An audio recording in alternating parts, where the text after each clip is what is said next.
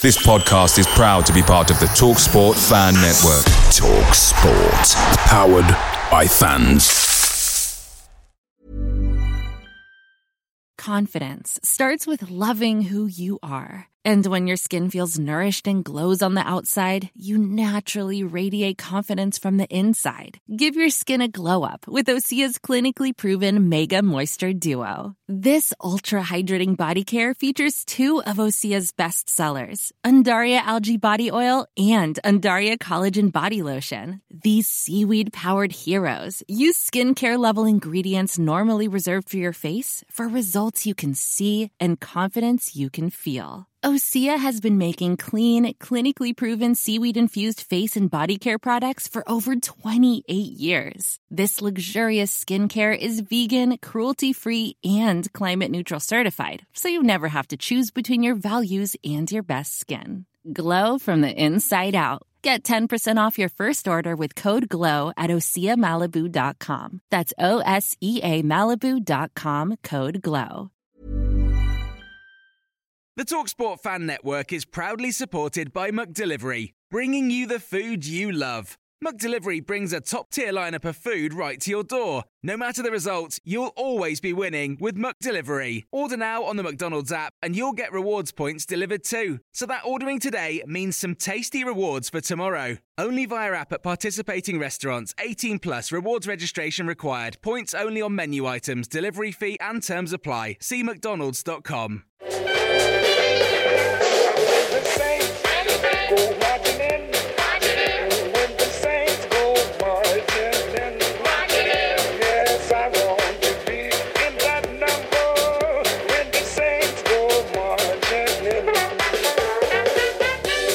summer of waiting is over. We've got new kits, new arrivals, fans back at St Mary's. There's plenty to be excited about on the eve of another season in the Premier League. Hello and welcome to a brand new season of the Total Saints podcast. My name is Martin Stark, and each week I'll be joined by some familiar voices to reflect on all things Southampton Football Club. Before we start, I must just mention the big name departure that the whole city has been talking about this week. We knew it was coming, but it certainly doesn't make it any easier. Ben Stanfield, founder and host of the Total Saints podcast, is stepping back after four years at the helm. I'd like to personally thank Ben for all his hard work and dedication to this podcast. I'm pleased to say that Ben will continue to work behind the scenes, as well as occasionally joining us to provide some alternative punditry throughout the season. And as always, a big thank you to all the patrons who have signed up to join us again this year because without your continued support, none of this is possible. Now, back for another year, I'm delighted to say I'm joined by our panel of Saints experts. Owner of Saints Web, Steve Grant, is back. How was your summer, Steve? Uh, yeah, it's been uh, been interesting. All the all the Euros, been to all the Euros games, obviously apart from the one in Rome that obviously we weren't allowed out the country for, and um, I was one of probably thousands of people who uh, picked up the Wembley variant of COVID Im- immediately after the final. So that was uh, that was less fun. But you're all good and ready to go now. Yes, yeah, season season's pretty much started, really, hasn't it? Went to went to uh, Sutton United's inaugural game in the Football League uh, yesterday at Forest Green Rovers. So uh, yeah, everything is everything is is kind of in place now, isn't it? I think. Well, it's great to have you back. Also with us is writer of the blog League One Minus Ten, Glenn Delacour. Fully rested and ready to go again, Glenn. Uh, I'm not sure. I think I'm all footballed out, to be honest. After after the Euros, it's like, well, there's four weeks to the season start, and it's like, oh my god, it doesn't seem to be uh, doesn't seem to be much time at all. But yeah, so since um, since the Euros, well, during the Euros as well, I've been uh, trying to uh, haul my carcass around a cricket pitch um, with mixed levels of success, um, as in not much. And uh, yeah, I'm quite looking forward to it all it all starting. Well, it's great to have you back. And we're delighted to be joined once more by the Athletic's dedicated Saints reporter, Dan Sheldon, who decided to have last week off. Nice, quiet week off, Dan? Oh, it, it was, I've had two weeks off. So, yeah, it's been um, really nice. Thank you very much. You haven't missed much. no, no. Although, as even in this job, you're never really truly off. And yeah, last week was definitely a case of that. Well, it's fair to say we've got plenty to talk about. So, welcome to episode 163 of the Total Saints podcast. This is the Total Saints podcast with Martin Stark, Steve Grant, Glenn Delacour, and the Athletic's Dan Sheldon.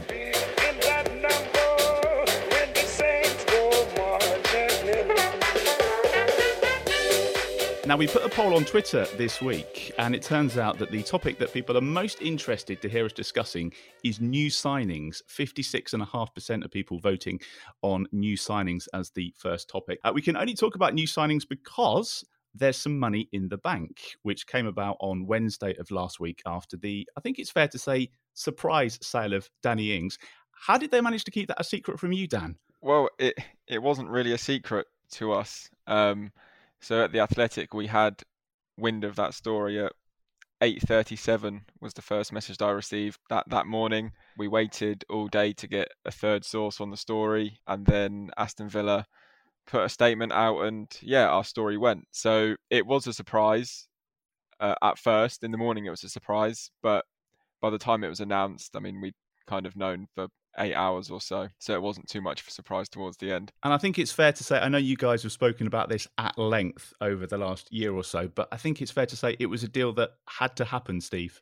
Um, yeah, I mean, if if the reported um, numbers are, are, accurate, then I, I, don't think there was any any alternative but for but for us to accept the offer. He clearly wasn't going to sign a new contract with us, and I think if um, we were expecting slightly more illustrious uh, teams to come in for him and and sort of start some sort of bidding war, then I think with the amount that Villa had put on the table, I, I think we were you're going to be very disappointed if you think that um, Spurs are going to get involved at that sort of price. Um, maybe Arsenal, maybe um, at a push as well. And I think we we kind of realised, okay, well Villa are throwing money around he's quite happy to go there. So let's just let's just draw a line under it and get it done, rather than rather than dragging it out into into that tedious period in the last sort of three or four days before the end of the transfer window, when we've already played probably five games and it, it serves nobody's purpose really. So um, best to get get it done now. It's like pulling pulling a plaster off a off a wound, isn't it? You just get it done, take the hairs with it, and um, and get on with life really. That's a lovely image. Glenn, I know you were chatting to some Villa fans this week on a podcast of theirs. Was it a surprise for them, or were they in a mar- in the market for a striker? Um, I think they were, but I think yeah, basically the guy I spoke to, I, I think it was a, a, surprise to him, and the, the, reason I was on the podcast uh, that they did, which was um, I can't remember what it was called, something to do with Paul McGrath. For the love uh, of Paul McGrath, was that's it? the one. That's the one.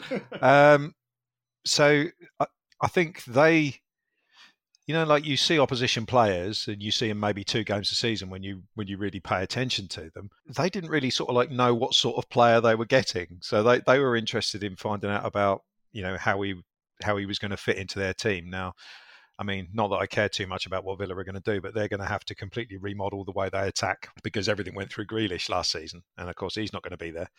So you know that that was that was the angle they were coming at. Um, I think I think it was a bit of a surprise to them. I mean, the the guy I was speaking to was was basically saying that he had um, bought into the narrative that Ings was going to go to a Champions League club or or he was going to stay where he was. And I think that's a narrative that a lot of people, including you know probably including the board at Saints, probably bought into, and that's uh, that's uh, part of the issue why it seems to have been a slightly uh, terse um, parting of the ways. Is that why it sticks in the throat a bit more? I'm thinking when Jose Fonte went to West Ham, they make all the noises about going for the trophies and the Champions League, and then move to a, I was going to say another mid-table club, but somebody that would be really, you know, quite happy with a, a top six finish.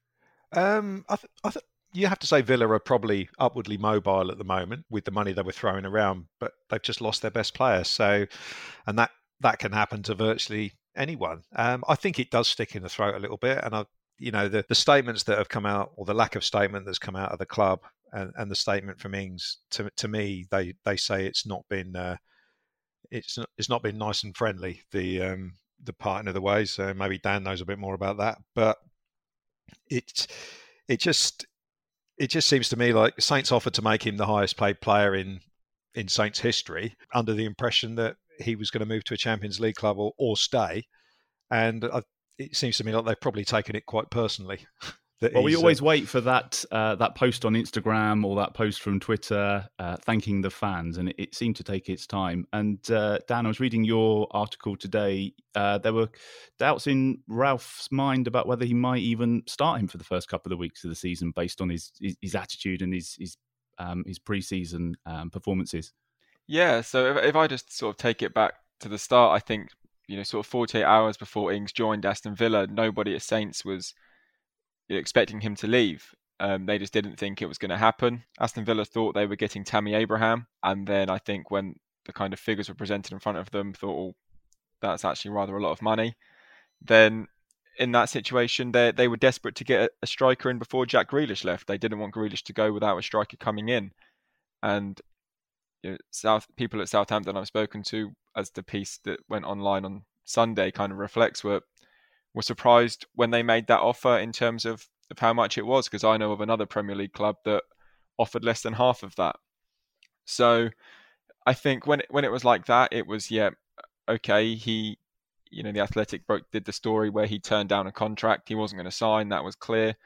And then in pre-season, you hear kind of mumblings that he's not looking as interested as he once was. Perhaps isn't as sharp as he may have been in, in the previous summer and the one before that. And I think body language is a big thing and I don't think many were. Yeah, I think people had noticed perhaps that you know this wasn't the Ings that they were used to seeing. So Ralph, uh, as is his responsibility, was looking at all different options, and Nathan Tella and Che Adams were used quite a lot in training as a combination. I think we've seen that in pre-season, and it got to the point where with Ralph, as you'll all know, he is that kind of you're either with me or you're not, and if you're not, then let's shake hands, be amicable, and move on because I've only got time for people that are with me. I think him going to Villa was the right move, the right time. It gives, you know, it stops, as the other guys have said, talk about is he staying, is he going for the next kind of three weeks. It gives them a bit of money now to to reinvest in the squad. So I think, as I say, it's it's one of those where if Southampton stay up at the end of next season and they've got a striker that scored 20 goals, everyone will say it was a genius move. If they go down, people will probably look at that the deal to let Ings go as one of the reasons. But you know, it's way too early to start talking about all of that. But no, yeah, good move all round, I think, for for Ings, and as I say, it's a lot of money for the club. So. And it means we can draw a line under it and stop talking about it now. So exactly. So yeah, I mean, hopefully the next time we talk about it will be when Saints play Aston Villa, and there's we all remember the the 25 goals. I think it was the year before, 13 last season in all competitions. I think Ralph said this week he just needs the others to step up and maybe score an extra four goals each, which doesn't seem a lot, but it's it's probably easier said than done. Before we get on to new signings, Steve, can you see where there might be some more goals coming from the the, the current crop of players? Uh, I'm talking Long and, and Redmond. Do you think they've got an extra four goals in them? Uh, Redmond, yes. Um, Long, to be honest, if Long's playing very much this season, I'll be I'll probably be a little bit disappointed, given that obviously he was farmed out on loan for the second half of last season. Did okay to start with for Bournemouth, but then got injured, and and basically his season was over in what March, um, I think. I mean, ultimately we've got two, t- effectively two backup strikers in him and Obafemi. And if we're going to give either of them a game, then personally, I'd prefer it to be the younger of the two, given that he's the one that's potentially got a future with the club. But I mean, if if the the rumours are true, then we're we're about to sign another player out of Chelsea's academy on loan as a striker, who's presumably not not going to be expect, expected to um, start straight away. So therefore, you're looking at surely you're you're then offloading um, Long or Obafemi some whether it's permanent or on or on loan themselves, and you, you're then not quite sure how the makeup of, of that attack's going to look. But I think. I mean, in terms of the extra goals, I think Redmond certainly can can provide those. Whoever we have leading the line alongside Che Adams has got to um, come up with the goods as well. I think Adams has shown enough improvement that there's more goals to come from him. And I think just just generally across the team, we don't score that many goals from defence, even though we've been relatively strong in set pieces the last last two or three years. It'd be nice if Bednarek could score in a in a game where we don't go two 0 up and lose. but yeah, I mean, we'll see what the what the fullbacks look like. Obviously, Walker Peters scored in midweek, so that was that bode that bodes quite well. Uh, be interesting to see how um, uh, Perraud gets on um, on the other flank because um, obviously, yeah, quite attacking numbers for um, uh, for Brest last season, didn't he? So um, we'll see it. We'll see how that goes. I think. And at the time of recording, we haven't got a signing over the line just yet. He says as he refreshes his timeline, but things seem to be developing quite quickly at the moment. Dan. Yeah, it's been um, a very busy kind of 24, 48 hours at St Mary's. I think they're so uh, I think it's well documented. They they really like Adam Armstrong at Blackburn. Um, that that interest hasn't gone away. There's you know, as I reported earlier, they've essentially left to take it or leave it offer for Blackburn to accept or reject. But I think, you know, Blackburn are kind of in a a little bit of position of power with that one. You know, Southampton aren't the only team interested in Armstrong. You've got Palace like him, Norwich also like him. So if Southampton don't want to get into a bidding war, then they either just match or just meet what Blackburn want or or walk away from it. Um, I don't think that deal's dead in the water yet, but I you know, the, the sense I get is that Blackburn perhaps need to come down a little bit if they are to if he is if Southampton are to have their bid accepted. In terms of the the one that's come out tonight is that Armando Broja. Yeah, so that would be a third third signing from Chelsea's academy. He's I don't know too much about him. He's obviously signed a new contract at Chelsea, which I mean they hand out contracts to everyone uh, in terms of their academies. But he's he comes, I think, highly regarded. You know, I, as I say, I think he's quite a big centre forward. He's not, I think, you know, he's not. Whereas Danny Ings was quite on the smaller side of six foot. I think Armando's pretty tall, so that will add something something a bit different to Southampton's forward line. But it's also very much, you know, it's not going to be Armando Broja and no one else. Uh, the desire is to bring in two forward players, so it'd be Armando Broja plus someone else. I think ideally you'd want that someone else to have a bit more experience. I don't think you can kind of go into the Premier League season with all due respect to, to Shane Long and Michael Obafemi as those two and, and Che Adams really you need a bit more experience. I'd quite like sort of similar to when they did with Theo Walcott last summer. I personally would like them to go out and sign a striker uh, that's kind of on that 29, 30, 31. Just get them on loan or or something for a season, but there aren't many available. So yeah, it's it's kind of non-stop at the moment. I think behind the scenes at St Mary's in terms of trying to get deals done. They know the season is edging closer by the day. They want new faces in, but then they're not the only team looking for strikers. So it's a very competitive market, and I I I, I can understand why supporters get frustrated that you know you might think well Danny Ings left at the start of this week we should have someone in by now, but you know, for every striker that's available, you've probably got two or three, maybe four Premier League clubs looking at them. So Southampton have to deal with that and have to be a little bit clever with some of the deals they do. As is this Broja one, they're obviously trying to think a little bit outside the box to, to get someone who clearly has some quality in. But yeah, I expect it to continue to be a very busy few days up up to next weekend.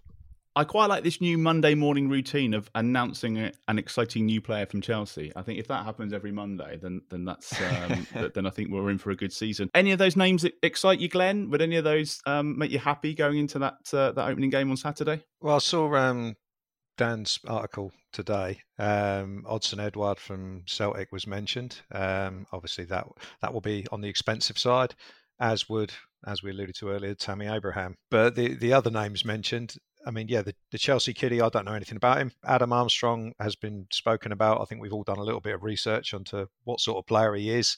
That will be okay, but I, I, I think we'll miss the boat on that one somehow because other teams are interested. The one that has thankfully been ruled out, Alexander Sorloth, um, he he just looked like a new Guido Carrillo to me. You know, no, nothing in his career that suggested that you know by by his mid twenties nothing in his career that suggested he was going to be uh, a decent option in the Premier League. You know, one good season in Turkey, and I think that's um, that's uh, not the best of leagues.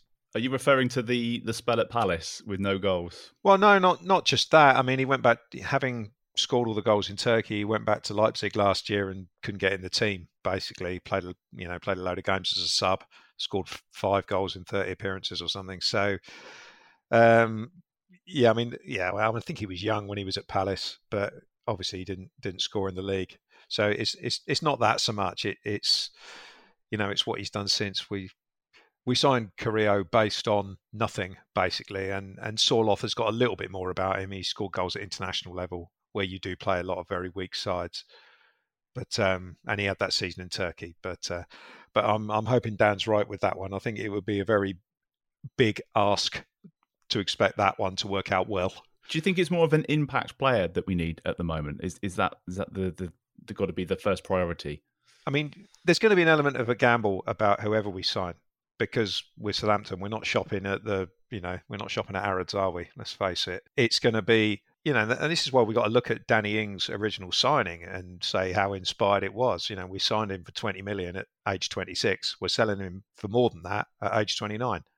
So, both from a business point of view and a football point of view, that that was a great signing, and we've got to try and do the same thing again. I mean, out, out of those names mentioned, I don't know, probably Odsonne Edouard would be the one that I'd I'd most like. And yeah, we do need someone to come in and, and have an impact because I'm not convinced that Nathan Tella is ready to be a starting player, you know, and score 15, 16 goals this season. And, and we, we do need to get more goals in the team. Um, you know, the question you asked Steve about could we get more, could we get more goals out of other people in the team? Uh, you know, I think we're severely struggling in, in other areas. So yeah, we, we do need someone who's going to come in and, and actually be decent at Premier League level.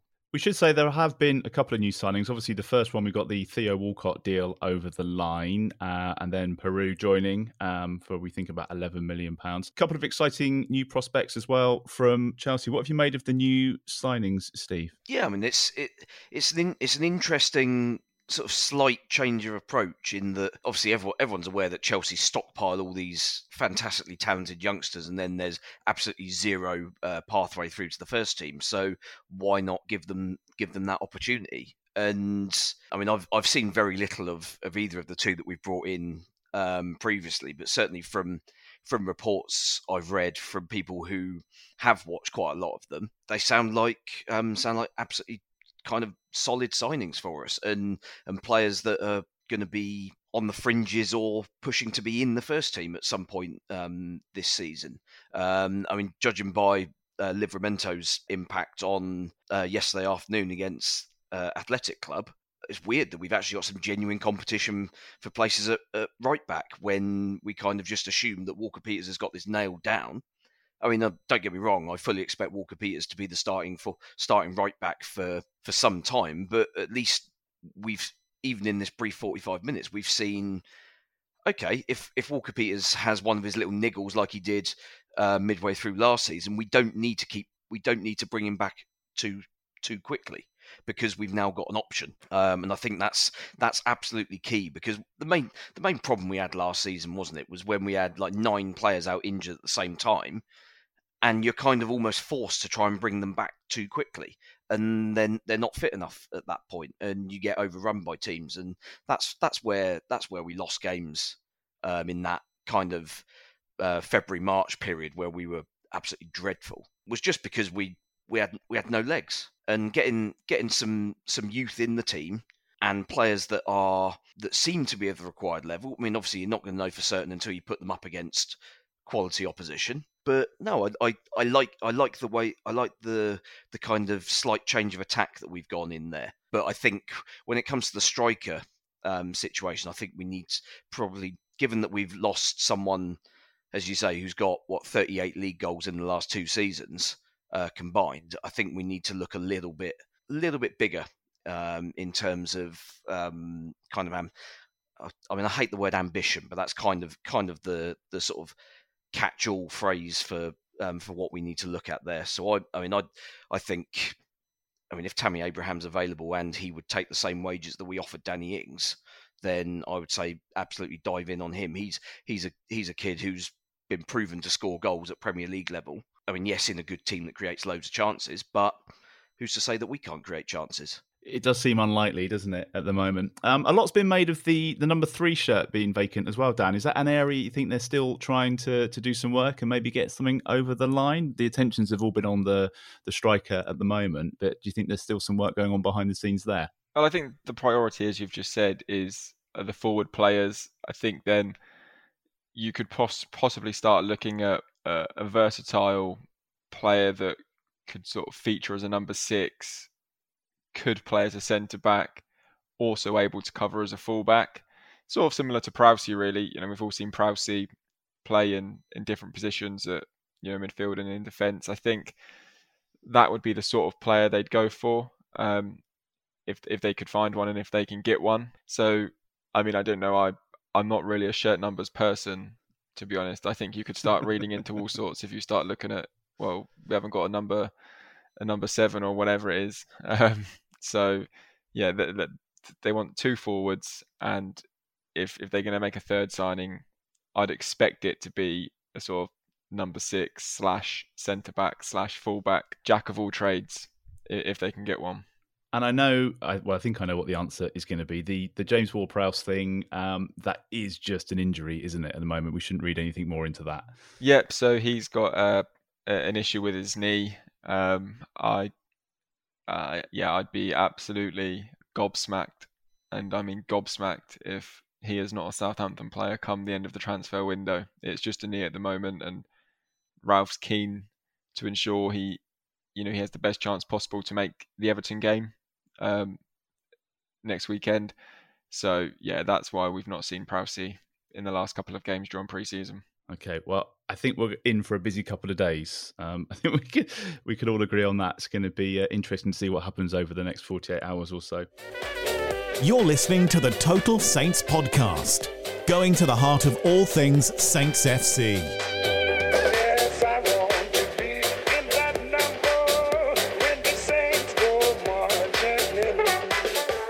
Let's move on to pre-season because um, a couple of games, a couple of good results early on. Obviously, putting a few past Swansea and Cardiff. Mixed result on Saturday. Um, any standout performances? Any concerns for you, Glenn? Um, or can we not read too much into pre-season? Can't read too much into pre-season. Um, I remember there was a season in the nineties where we had a hundred percent pre-season record and then we lost nine out of the first ten.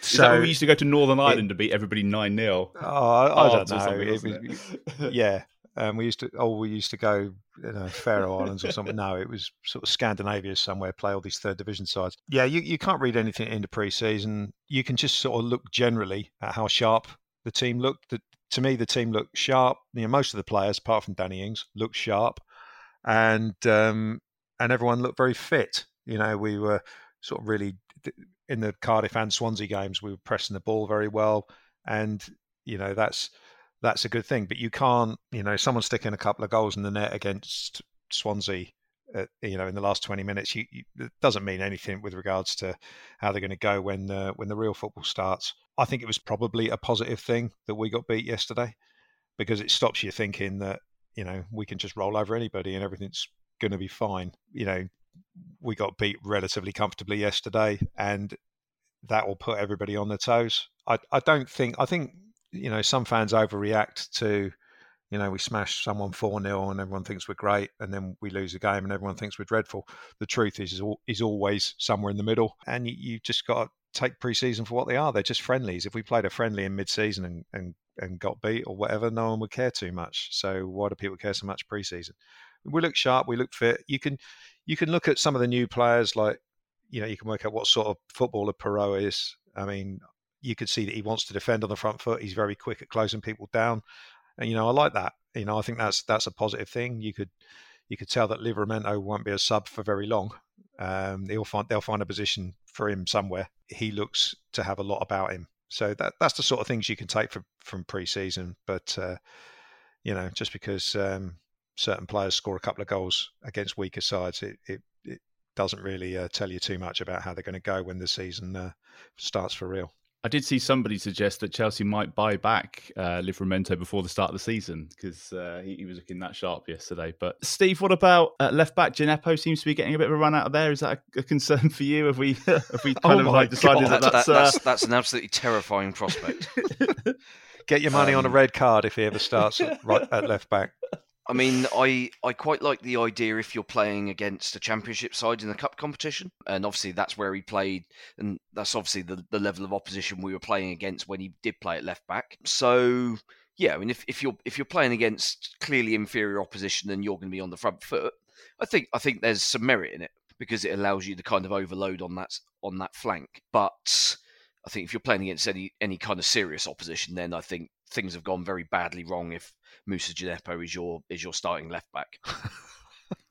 Even saying it out loud just seems a bit nervy, doesn't it? This uh, this close to the start of the season. It's like playing Shane Long as a holding midfielder. yeah. Can you imagine it? Second game of the season, Man United have got Jadon Sancho making his debut, and we've got Djenepo at left back. That'd be good, wouldn't it? Uh, I'm nervous already. Um, it kind of brings me on to our best eleven, and and do we know and can we agree between us what our, our best eleven is? If we, we start at the back with the keeper, um, do you, do you I've, know? I've if, got no, I've got no idea there already. well, I was going to say, d- Dan, do you think the, the plan is still to rotate the keepers um, this this this season? I hope not.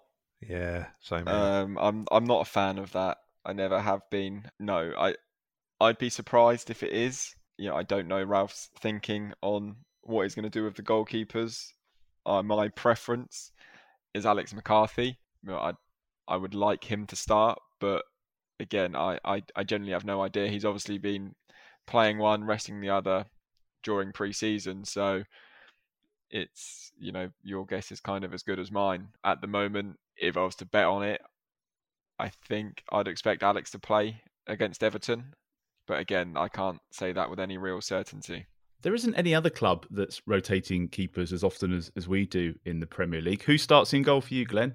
Uh, Fraser Forster. I think him at his best is better than McCarthy at his best, and that that that's that's basically it. I mean, McCarthy was a bit flappy again on um, on Saturday on the first goal in particular, and on um, what game was it? He got caught with the ball, Swansea, wasn't it? He got tackled in the penalty area again. So, to me, you know, if you're going to take preseason as a as a guide, Forster's Forster's not as good as as with the sweeper keeper stuff, but I think he's less likely to chuck one in his own net at the moment than McCarthy is. So I'd I'd go with him for that reason alone. Which means you get the casting vote, Steve.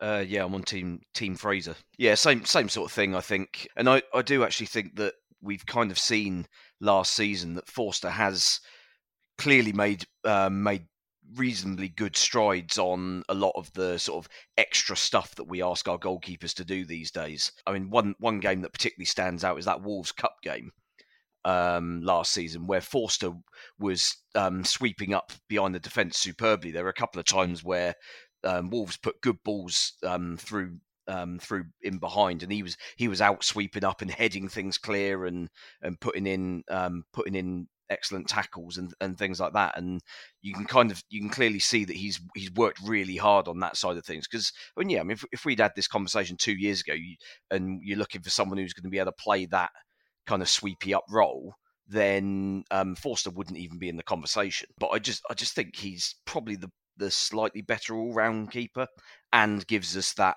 that kind of ability to play a slightly higher line if if that's if that's the way we want to go. Although still kind of find that a little bit dangerous with our lack of lack of pace. Yeah, agreed. So if we're ruling out Djenepo at left back, who's going to be the back four for you, Glenn? Uh, well, it doesn't look like Vestergaard's going to be ready to play, um, having only just got back from holiday. So it's going to be, I would say, Perraud, Salisu, Bednarek, and Walker Peters. Agreed, Dan? Yeah, that'd be my back four.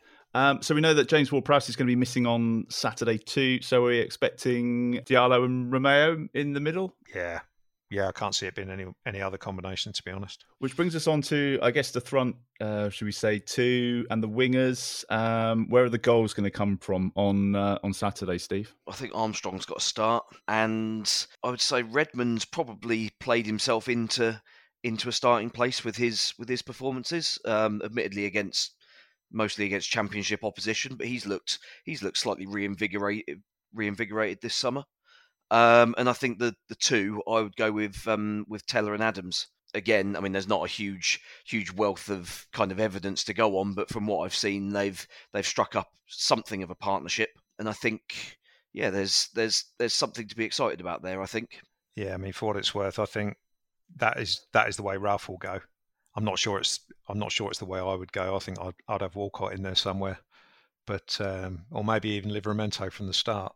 But uh, but I think what, what Steve said there with Redmond on the left and Tella up front, I think that's that's what it will be. I think the key will be trying to get Livramento into that starting lineup somewhere. Uh, if if he is that good and, and the impact that he had on Saturday, it's where does he fit into that uh, that starting eleven if if Walker Peters is playing as well? Is there room for them both? Do you think there, Glenn, somewhere? Yeah, definitely, because he he's played right wing, you know, right midfield, right wing for Chelsea Academy as well. So, and Armstrong's versatile; he can play off the left hand side, and, and in a lot of games he ends up over the left hand side anyway. You know, he tends to swap over with whoever's on, whoever's nominally on the left and, and do some good work over there. So they could certainly look look to do that. Livramento's got got form apparently playing on the left hand side as well, but uh, he's known to prefer the right hand side. So there is there's certainly no reason why him and Walker Peters can't be in the same side, and I I ultimately think that is what will happen.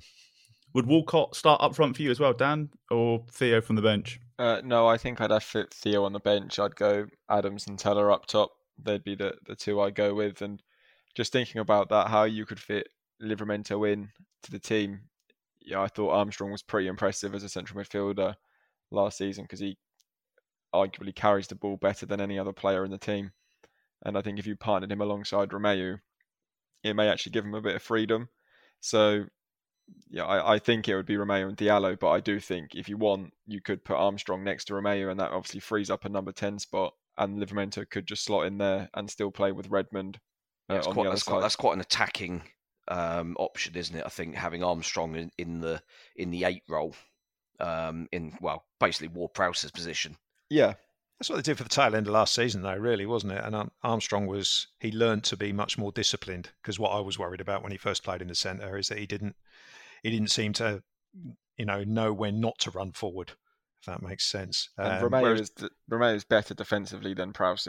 Yes, he is. Yeah. So you know Romeu is not glamorous going forward, but you could rely on him just sort of sitting in front of the defence. Yeah, I think while Armstrong was given a bit of freedom the starting eleven will be as we kind of as we kind of discussed, but I think the options later on in the game will be you know Livramento to the right, Armstrong either to the middle or to the left, and you know Walcott probably will come on up front. I would imagine you know if, if Tella can't do ninety minutes, so uh, yeah, there's there's there's a few options there, and it's it's not all uh, it's not all doom and gloom, which seems to be the uh, general mood about the place at the moment. Coming from you, that's good though, right? Coming from me, yeah, that's good. I mean, I think I think Everton's a decent chance, to be honest. Yeah. To apart to get, from the fact that it's Everton, yeah, and we've got to forget about that. But it's you know there's a good chance for at least a point up there because they seem a bit of a mess. You know they got tanked four 0 by Man United a couple of days ago, didn't they? In a pre, I always find it slightly bizarre when Premier League clubs play each other in pre-season friendlies. But um, but yeah, they I mean they got tanked by Man United. They got a new manager in who they don't like. They've got you know other issues. They've signed some very strange players as well that you just didn't expect them to sign people like Demarai Gray and Andros Townsend. Strange. It's the only word I've got for it. So I, I don't think they're in the, the best of shape. Um, their best player is Richarlison. He's been playing in the Copa America and um, and the Olympics.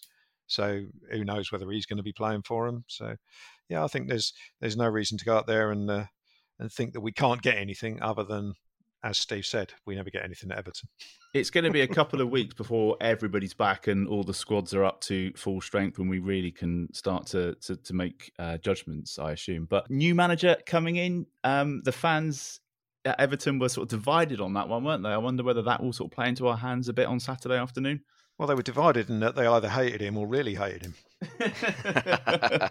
there wasn't really anything. It's sort of like in between. I think I think they've kind of settled down now, and and um, I mean it's been a it's been a bad summer for them because you know Ancelotti really um, really stabbed them in the back sort of thing, and then um, and then to get an ex Liverpool manager who is so synonymous with Liverpool, and he talks about them all the time. When he when he went back with his other clubs, he was waving at the fans and all that sort of stuff. I can't wait for the first interview where he actually accidentally says Liverpool instead of Everton. That's just going to be hilarious. But, or turns uh, up at the wrong training ground. Yeah, or the or the wrong dugout, or, or something like that. he'll, he'll, he'll do the Ronald, Ronald Koeman thing of having a Christmas tree with red baubles on. Yeah. um, we do we do never win our first game though, do we? That's always the problem with us. We tend to be quite slow at the block, Steve. Yeah, and to be honest, it, it it's quite convenient actually to marry that with Everton away because then you you're only you're only sacrificing one game effectively. Get it over um, and done with. Yeah, exactly. Um, yeah, I mean, I'll, I'll, be honest. I'm I'm expecting very little from uh, from Saturday, regardless of how well or badly we we might play. Um, it it genuinely doesn't seem to matter what the relative positions or situations are at either club. We will go to Goodison and we will not win, even if we are comfortably in front and comfortably the better side for 90 minutes. They will pop up with a deflected equaliser off someone's arse um, in the 97th minute to deny us.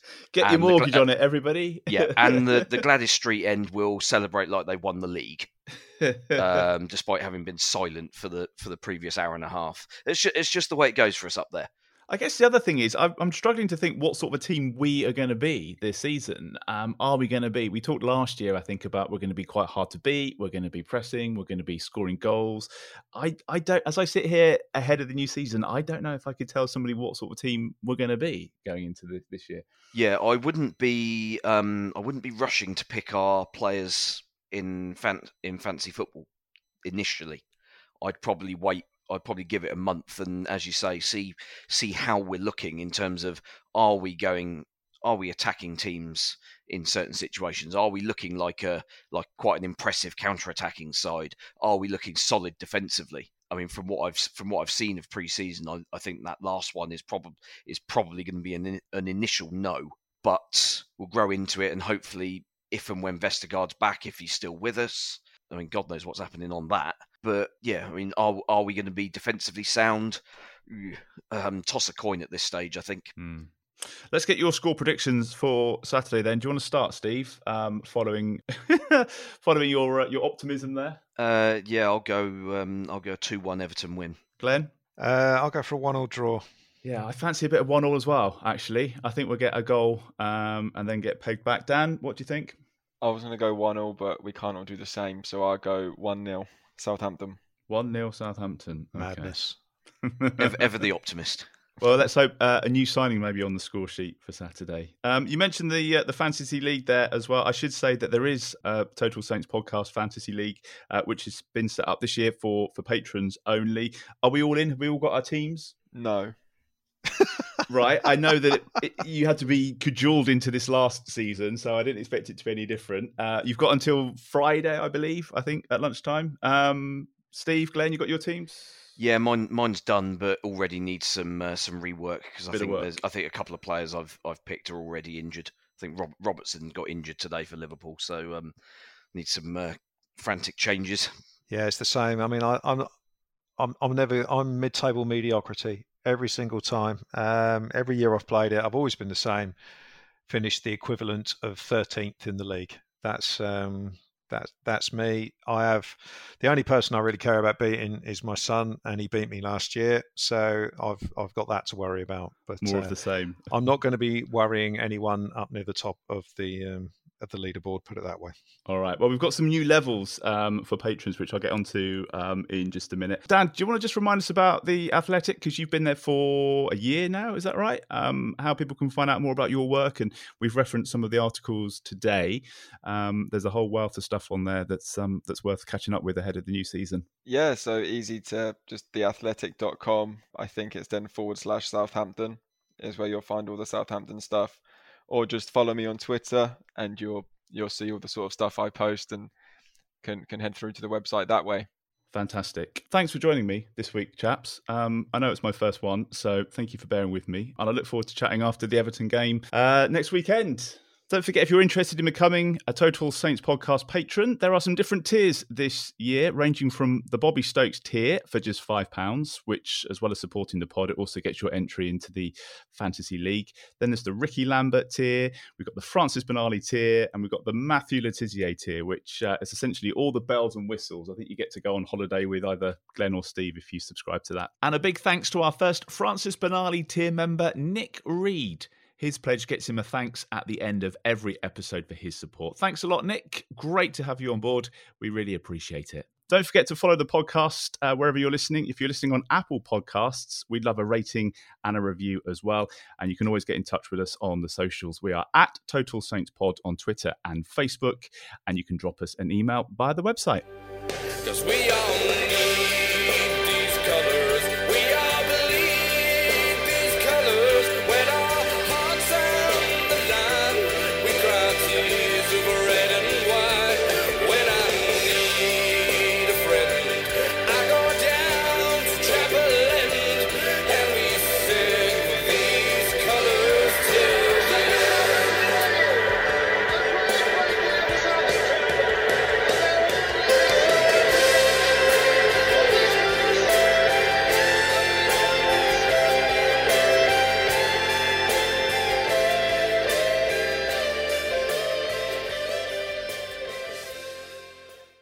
Days are great, but there's nothing quite like playing at home. The same goes for McDonald's. Maximise your home ground advantage with McDelivery. Order now on the McDonald's app. At participating restaurants, 18 plus serving times, delivery fee, and terms apply. See McDonald's.com. Planning for your next trip? Elevate your travel style with Quince. Quince has all the jet setting essentials you'll want for your next getaway, like European linen, premium luggage options, buttery soft Italian leather bags, and so much more. And it's all priced at 50 to 80% less than similar brands. Plus, Quince only works with factories that use safe and ethical manufacturing practices. Pack your bags with high-quality essentials you'll be wearing for vacations to come with Quince. Go to quince.com slash trip for free shipping and 365-day returns. This podcast is proud to be part of the TalkSport Fan Network. Talk Sport. Powered by fans.